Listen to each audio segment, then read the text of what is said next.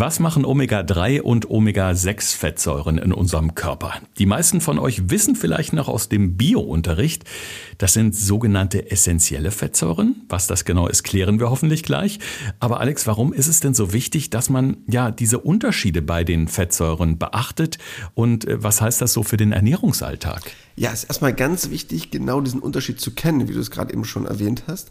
Und dann dahingehend zu klären, was ist überhaupt der Unterschied von Omega-3 zu Omega-6 und welche Lebensmittel brauche ich unbedingt, um ein gutes Verhältnis davon zu schaffen. Denn darauf wollen wir gleich unbedingt näher eingehen, weil das ist letztendlich das Entscheidende, wenn es um dieses Thema Omega-3 und Omega-6 Fettsäuren geht. Gesund gefragt.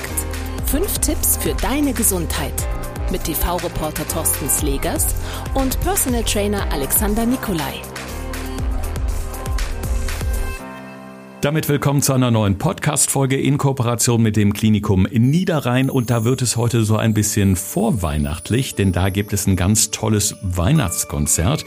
Das Klinikum Niederrhein und das Bethesda Krankenhaus organisieren da was Schönes für den guten Zweck, nämlich am 1. Dezember ab 19 Uhr.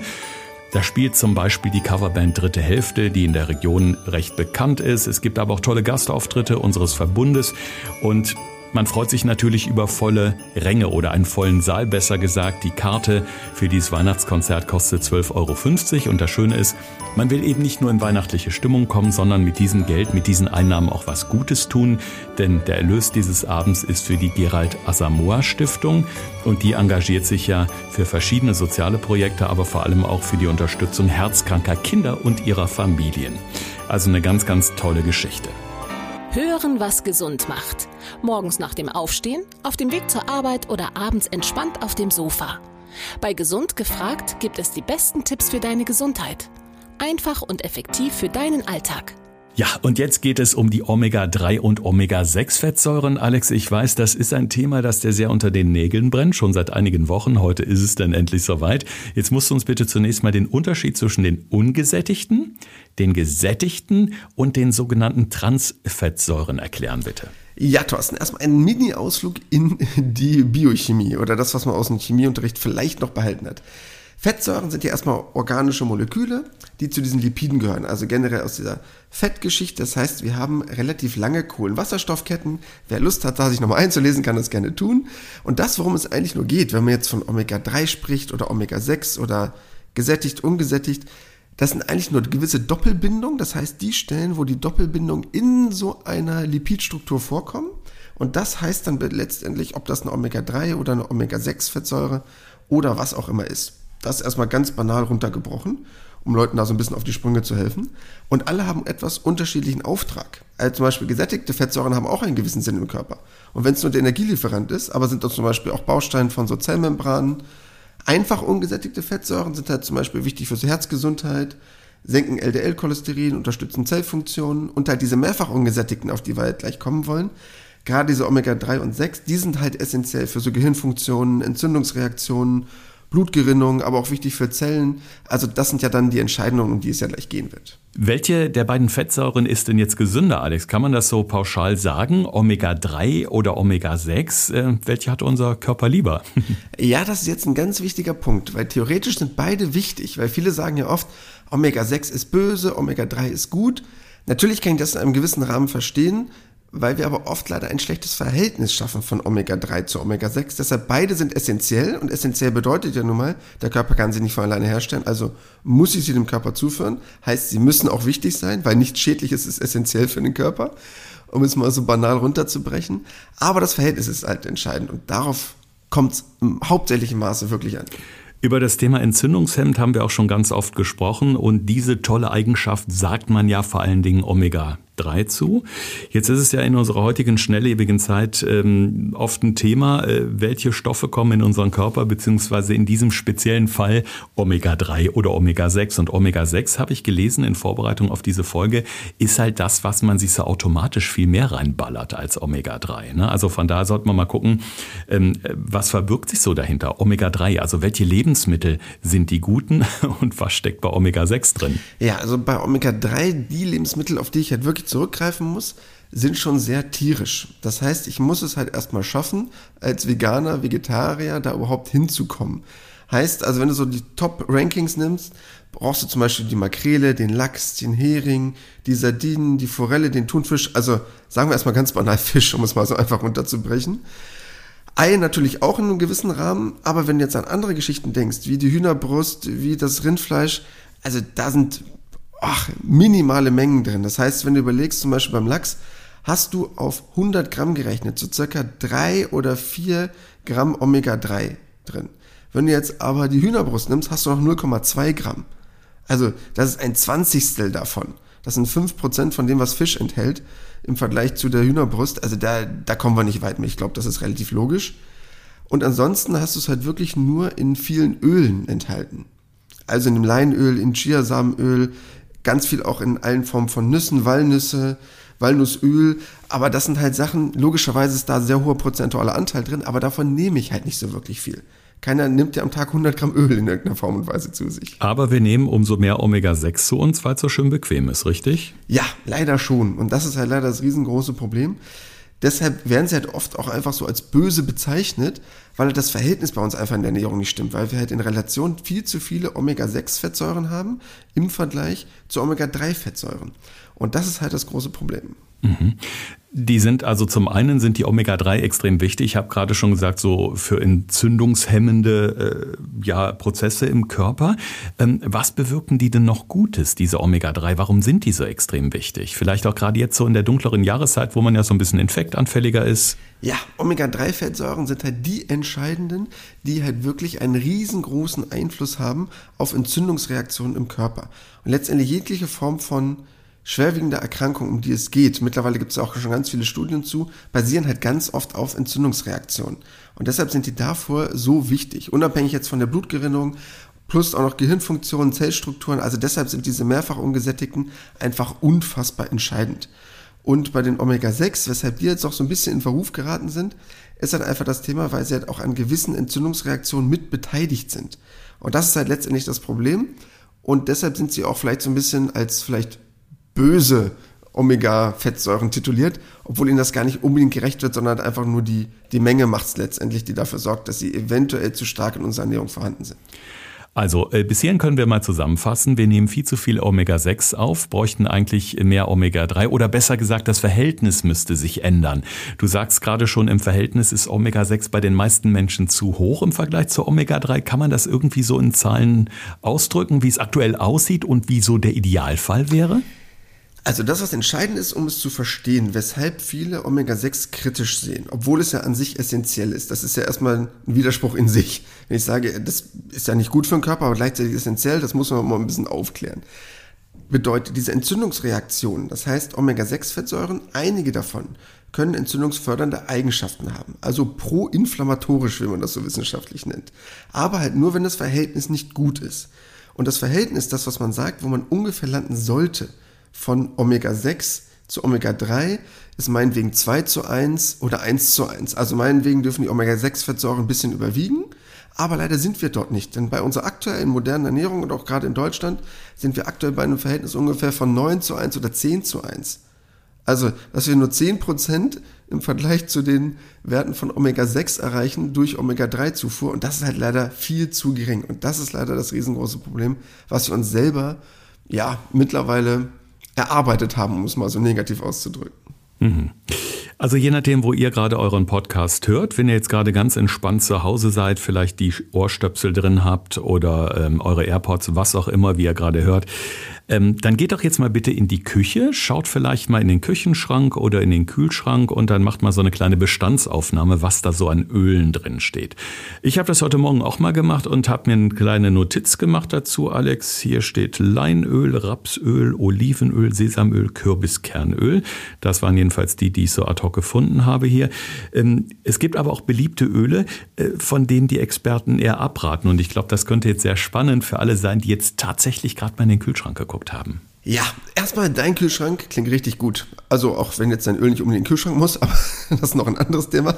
Nee, nee, das, das steht im Schrank daneben. Also ich habe ich hab nur das Leinöl im Kühlschrank, weil das kommt jeden Morgen so ein bisschen ins Müsli rein. Okay, gut, sehr gut. Ähm, das, was erstmal wichtig ist, das Öl, was ich eigentlich finde, was in der deutschen Ernährung zu oft vorkommt, auch wenn es in einem gewissen Rahmen ganz okay ist, ist das Sonnenblumenöl. Muss ich ganz ehrlich sagen. Ich bin eher ein viel größerer Freund, hatten wir auch schon mal in ein, zwei Podcast-Folgen, Thorsten kannst dich bestimmt noch daran erinnern, von einem sehr guten Rapsöl. Ein sehr gutes Rapsöl rettet dir ehrlich gesagt die komplette Küche, um es mal so einfach auszudrücken. Weil das hat einen sehr hohen Rauchpunkt, haben wir schon mal drüber gesprochen. Ne? Also wann Fette, wie da stark darf ich die erhitzen, was halten die so aus? Deshalb ein gutes Rapsöl, dann meinetwegen gerne noch ein gutes Leinöl, wie jetzt bei dir fürs Müsli oder ein gutes Nussöl und ein sehr gesundes Olivenöl. Das sind so Sachen, mit denen kann ich gut arbeiten. Sonnenblumenöl, ganz ehrlich, ähm, hat für mich persönlich zu viel Omega-6-Fettsäuren, würde ich ein bisschen mit aufpassen und das lieber gegen gutes Rapsöl tauschen. Wenn du jetzt aber schon dabei bist Thorsten, hast du bei dir so irgendwelche Brotaufstriche zu Hause, ich will jetzt keine Marken nennen, die so einen Schokoladengeschmack haben oder ähnliches vielleicht? Hm, ja, ich ha haben wir, aber ich muss äh, auch sagen, ich kann das seit Monaten nicht mehr essen. Das ist so eine kleine Anekdote. Also ich habe die, diesen Nuss-Nougat-Aufstrich haben wir da, ja. Wir haben auch so eine Erdnusscreme und ich wollte mir vor ja, drei Monaten etwa ist es schon her, abends äh, eine Scheibe Brot schmieren. Eigentlich wollte ich Erdnussbutter drauf machen und das war aber sowas, ja, was im Grunde, das gibt's auch in Keksform, das gibt schon mal zum Kaffee, also sowas Karamelliges. Und ähm, ich habe das drauf geschmiert, es sieht aus wie Erdnussbutter, es hatte auch die Konsistenz, aber schmeckt völlig ekelhaft. Und ich habe mich so geekelt, als ich in dieses Brot gebissen habe, dass ähm, ich mir fast mein Abendessen nochmal durch den Kopf hätte gehen lassen. Ja? Und das war der Tag, und das finde ich sehr erstaunlich, wo ich weder Erdnussbutter noch diese berühmte Nuss-Nougat-Creme anrühren kann, weil alleine die Konsistenz, ich krieg's nicht mehr runter. Also es war vielleicht so eine Art Schocktherapie. Das war jetzt ein großer Ausflug, aber du weißt, was ich meine. Sie stehen da, aber ich kann es nicht mehr essen. okay, gut, dann hast du in Anführungsstrichen Glück gehabt oder Pech gehabt, aber dafür ist es zumindest schon mal ganz praktisch. Denn viele denken halt immer nur an solche Sachen. Was jetzt in Form von Ölen oder so der Fall ist. Und Fisch ist automatisch gut und sonst habe ich keine schlechten Fette. Nee, es gibt halt auch, und das ist halt eins der Sachen, die mit am meisten im Verruf geraten sind, das Palmöl. Hast du bestimmt schon mal gehört, Thorsten, oder? Ja, also Palmöl ist ja, glaube ich, äh, so das Nonplusultra in sämtlichen Frittenbuden, ne, wo das Zeug reingeschmissen wird, weil es schön billig ist. Ja, das ist wirklich der Endgegner, das muss man wirklich mal sagen. Also hat halt wirklich einen hohen Gehalt an gesättigten Fettsäuren und gesättigte Fettsäuren weiß man halt wirklich, also dieses Palmöl, diese darin enthaltene dann Palmitinsäure, gerade für Herz-Kreislauf-Erkrankungen, dann Auswirkungen auf den Cholesterinspiegel, auch starke Verbindung zur Fettleber, dann können halt auch wirklich bei der Verarbeitung von Palmöl Transfette entstehen. Äh, auch wirklich extrem schlecht, unabhängig jetzt auch noch von Umweltauswirkungen. Also mit so das Schlechteste, was es gibt. Und das ist halt in so einer Nuss-Nougat-Creme drin. Weil wenn man die nämlich mal umdreht, die Bestandteile sind, an eins ist Zucker, an zwei kommt Palmöl und Punkt drei sind dann die Haselnüsse. Also nur mal so, was da drin ist. Also du hast ungefähr ein Drittel Zucker, ein Drittel Palmöl und dann kommt der Rest. Hm. Also was du da drauf schmierst, ist eigentlich... Äh, nah an Erdöl, so nach dem Motto. Klingt jetzt sehr gemein, was ich sage. Aber ja, ist für den Körper wirklich äh, sehr, sehr weit weg von gut.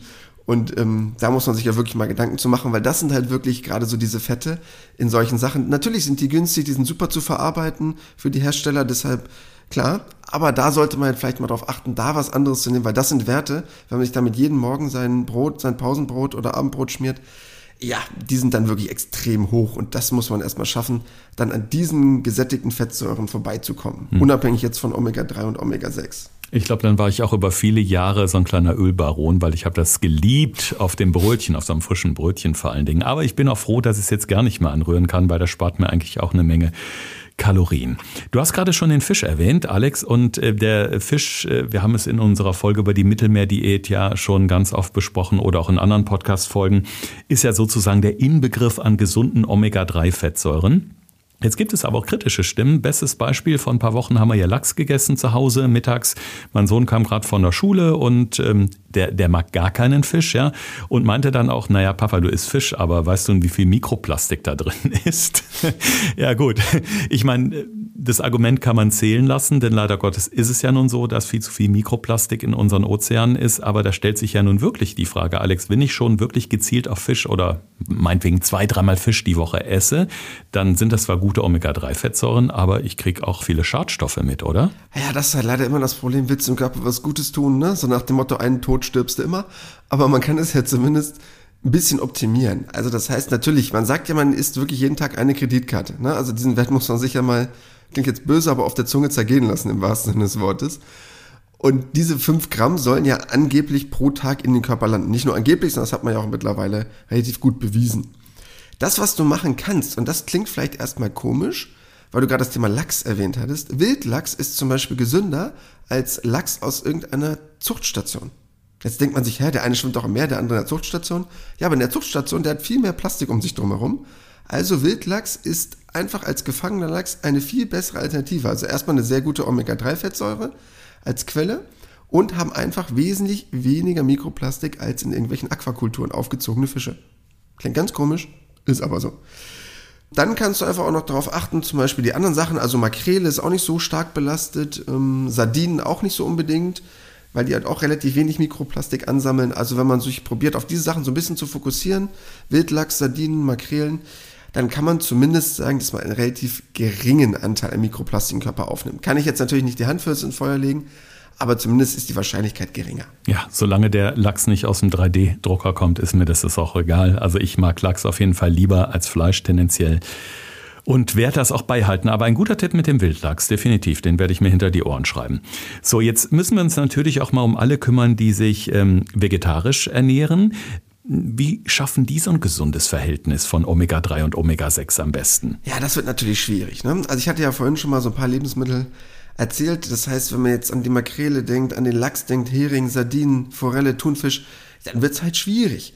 Das heißt, der Vegetarier, wenn der jetzt auf das Ei zurückgreift, aber auch das hat nur 0,5 Gramm auf 100 Gramm, im Vergleich zum Lachs mit 3 bis 4 Gramm ist das natürlich auch eine Hausnummer und ich esse natürlich auch nicht 200, 300 Gramm Eier.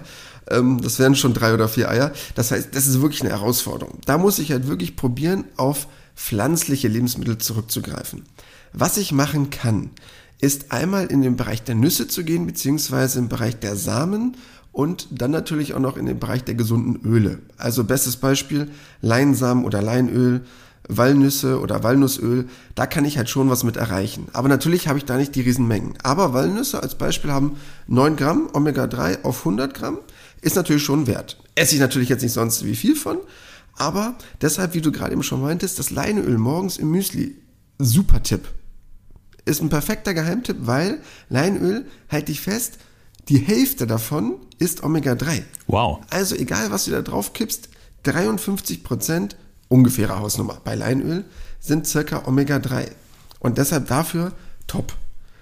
Wenn man das aber nicht schaffen sollte, ne, weil man jetzt, was weiß ich, du hast die Nussallergie oder äh, gewisse Mengen, auf die kommst du einfach nicht, dann kannst du natürlich auch dort zu einer Nahrungsergänzung greifen. Da habe ich gar kein Problem mit. Und es gibt auch mittlerweile schon sehr gute Supplements, die jetzt nicht tierischen Ursprungs sind. Also früher hat man bei Omega-3 so klassisch Krillöl oder ähnliches genommen. Aber mittlerweile gibt es da auch schon ganz gute pflanzliche Alternativen aus Algen oder ähnlichem. Also da gibt es schon genug Varianten, die wirklich sehr, sehr gut sind. Mhm. Das wäre nämlich jetzt auch die Frage gewesen. Also ich weiß, dass du auch ein großer Verfechter von Omega-3-Supplements bist. Du produzierst ja sogar selber welche in deiner, äh, sag ich mal, ähm, äh, Berufung als Ernährungsexperte. Und ähm, da stellt sich aber die Frage, wo beziehe ich die am besten? Also wenn ich jetzt zu dir komme, ich sage, Alex, ich hätte gern so ein Döschen von deinen Omega-3-Fettsäuren, mache ich mir keine Gedanken. Aber du kriegst ja überall angeboten, da weiß ich ja gar nicht, woher kommt das. Ähm, Gibt es da so einen kleinen Tipp, worauf man unbedingt achten sollte? Ja, man sollte halt schon darauf achten, dass man sich überlegt, welche Sorte von Omega-3-Fetten man als Supplement kauft. Ähm, wenn ich auf den tierischen Bereich zurückgehe, dann würde ich wirklich Krillöl nehmen. Ich weiß nicht, ob du das schon mal gehört hast, sagen vielleicht auch von euch da draußen nicht wirklich was. Ähm, ist vielleicht auch vielen unbekannt oder hast du schon mal Krillöl gehört als Omega-3-Quelle? Gehört habe ich es auf jeden Fall schon mal, aber ich ähm, hätte jetzt Probleme, das zu erklären. Aber ich verbinde es auf jeden Fall mit einer sehr guten Omega-3-Quelle. Genau, deshalb das ist schon mal super, weil der Hintergrund dabei ist einfach, dass Krillöl den sehr großen Vorteil hat, dass es keinerlei großartiger Schwermetallbelastung ausgesetzt ist, weil das einfach Bereiche sind, in denen die gefangen werden, wo nicht die klassischen Tanker vorbeifahren, um es mal ganz einfach runterzubrechen. Das heißt, aus dem tierischen Bereich würde ich halt darauf achten. Und im pflanzlichen Bereich würde ich halt da wirklich auf diesen Bereich Alge gehen. Da gibt es mehrere Algen, da wollen wir es jetzt nicht zu kompliziert machen. Und dann man sollte halt nur darauf achten, dass halt EPAs und DHAs da drin sind. Das klingt jetzt ein bisschen kompliziert. Den Fachidioten wird das was sagen, aber es sind verschiedene Formen von Omega-3-Fettsäuren und wenn, dann sollten halt möglichst beide da drin enthalten sein, dass man halt auf beide zurückgreifen kann. Also auf Krillöl achten oder auf Algenöl achten, wenn ich ein Supplement kaufe und dann, dass halt sowohl EPAs als auch DHAs enthalten sind, weil ich beide im Körper brauche. Und dann bist du auf der sicheren Seite. Ich stolper gerade über Fachidioten, sehr nett ausgedrückt. Ich bin auch einer, also vollkommen okay. Also es ist nett gemeint, das nochmal zu unterstreichen. Und bitte nicht das Grillöl mit dem Grillöl verwechseln, ja, was im Sommer irgendwie vom Grill runtertropft und das aufsammeln und trinken, bitte nicht. Es waren eine Menge sehr, sehr gute Tipps und ähm, ja, ich glaube, es gibt einiges zu tun, wenn wir so dieses Verhältnis ein bisschen ausgleichen wollen. Omega-3 zu Omega-6-Fettsäuren. Es tut unserem Körper und uns auf jeden Fall sehr gut, unserer Gesundheit. Und äh, damit sind wir bei unserer sehr beliebten Rubrik, Alex. Fünf Tipps für deine Gesundheit. Thorsten fragt, Alexander antwortet. In diesem Podcast erfährst du alles über Ernährung und Fitness. Einfach erklärt und mit konkreten Tipps für deinen Alltag. Ja, und ganz ehrlich, da fiel es mir echt schwer, fünf rauszusuchen, weil ich mich erstmal entscheiden musste, weil gefühlt hätte ich jetzt 15 aufzählen können. Ich probiere mich aber da dementsprechend kurz zu halten. Tipp Nummer eins: Wie gerade eben schon mal am Ende angesprochen, das Verhältnis ist entscheidend. Also es geht wirklich darum, Omega-6 ist nicht automatisch per se böse und Omega-3 ist der beste und coolste Typ, sondern das Verhältnis ist entscheidend. Ich brauche halt beide, aber wir müssen es schaffen, auf mehr Omega-3-Fettsäuren zu kommen, also ein Verhältnis Omega-6 zu Omega-3 vielleicht 2 zu 1 oder im besten Falle sogar 1 zu 1, anstatt wie es aktuell ist 10 zu 1. Punkt 2. Wie kann ich das erzeugen? Gerade im Alltag beim Zubereiten von Speisen würde ich euch bitten, auf weniger Sonnenblumenöl zurückzugreifen, weil da ist relativ viel Omega-6 mit drin. Natürlich ist auch Omega-3 mit drin, aber probiert mal auf ein gesundes Rapsöl zurückzugreifen und vielleicht, Thorsten hat es euch perfekt vorgemacht, auf ein Leinöl, weil das sind wirklich sehr, sehr gute Varianten für einen hohen prozentualen Anteil von Omega-3. Dann ganz entscheidender Aspekt, guckt aber nicht nur auf eure Öle, sondern schaut bitte auch mal in die einzelnen Regale und dreht mal andere Sachen um, wie die Nuss-Nougat-Creme oder ähnliches und probiert mal Palmöl bei euch rauszustreichen. Denn gerade Palmöl ist so einer der schlechtesten ja, Fettsäurelieferanten, die es so gibt und deshalb auch dort mal vielleicht zu schauen, ob es Varianten gibt, die vielleicht eine gesündere Alternative darstellen. Gerade wenn man das täglich verzehrt, ist das wirklich eine sehr, sehr ungesunde Quelle, die man relativ leicht rausstreichen kann. Leider sind dann die Produkte natürlich vielleicht ein, zwei Euro teurer. Tipp Nummer 4. Wenn ihr gerne Fisch esst oder alles aus diesem Bereich des Meeres, achtet möglichst darauf, zum Beispiel beim Lachs, dass der Wildlachs ist oder zum Beispiel die Sardinen. Also das sind einfach Sachen, wo ich sagen kann, okay, die haben eine relativ geringe Belastung, was jetzt zum Beispiel den Bereich angeht von Mikroplastik oder ähnlichem. Damit seid ihr eher auf der sicheren Seite.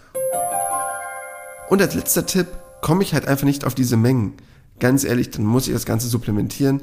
Da würde ich euch bitten, wenn ihr darauf achtet, ein gutes Omega-3-Produkt zu kaufen.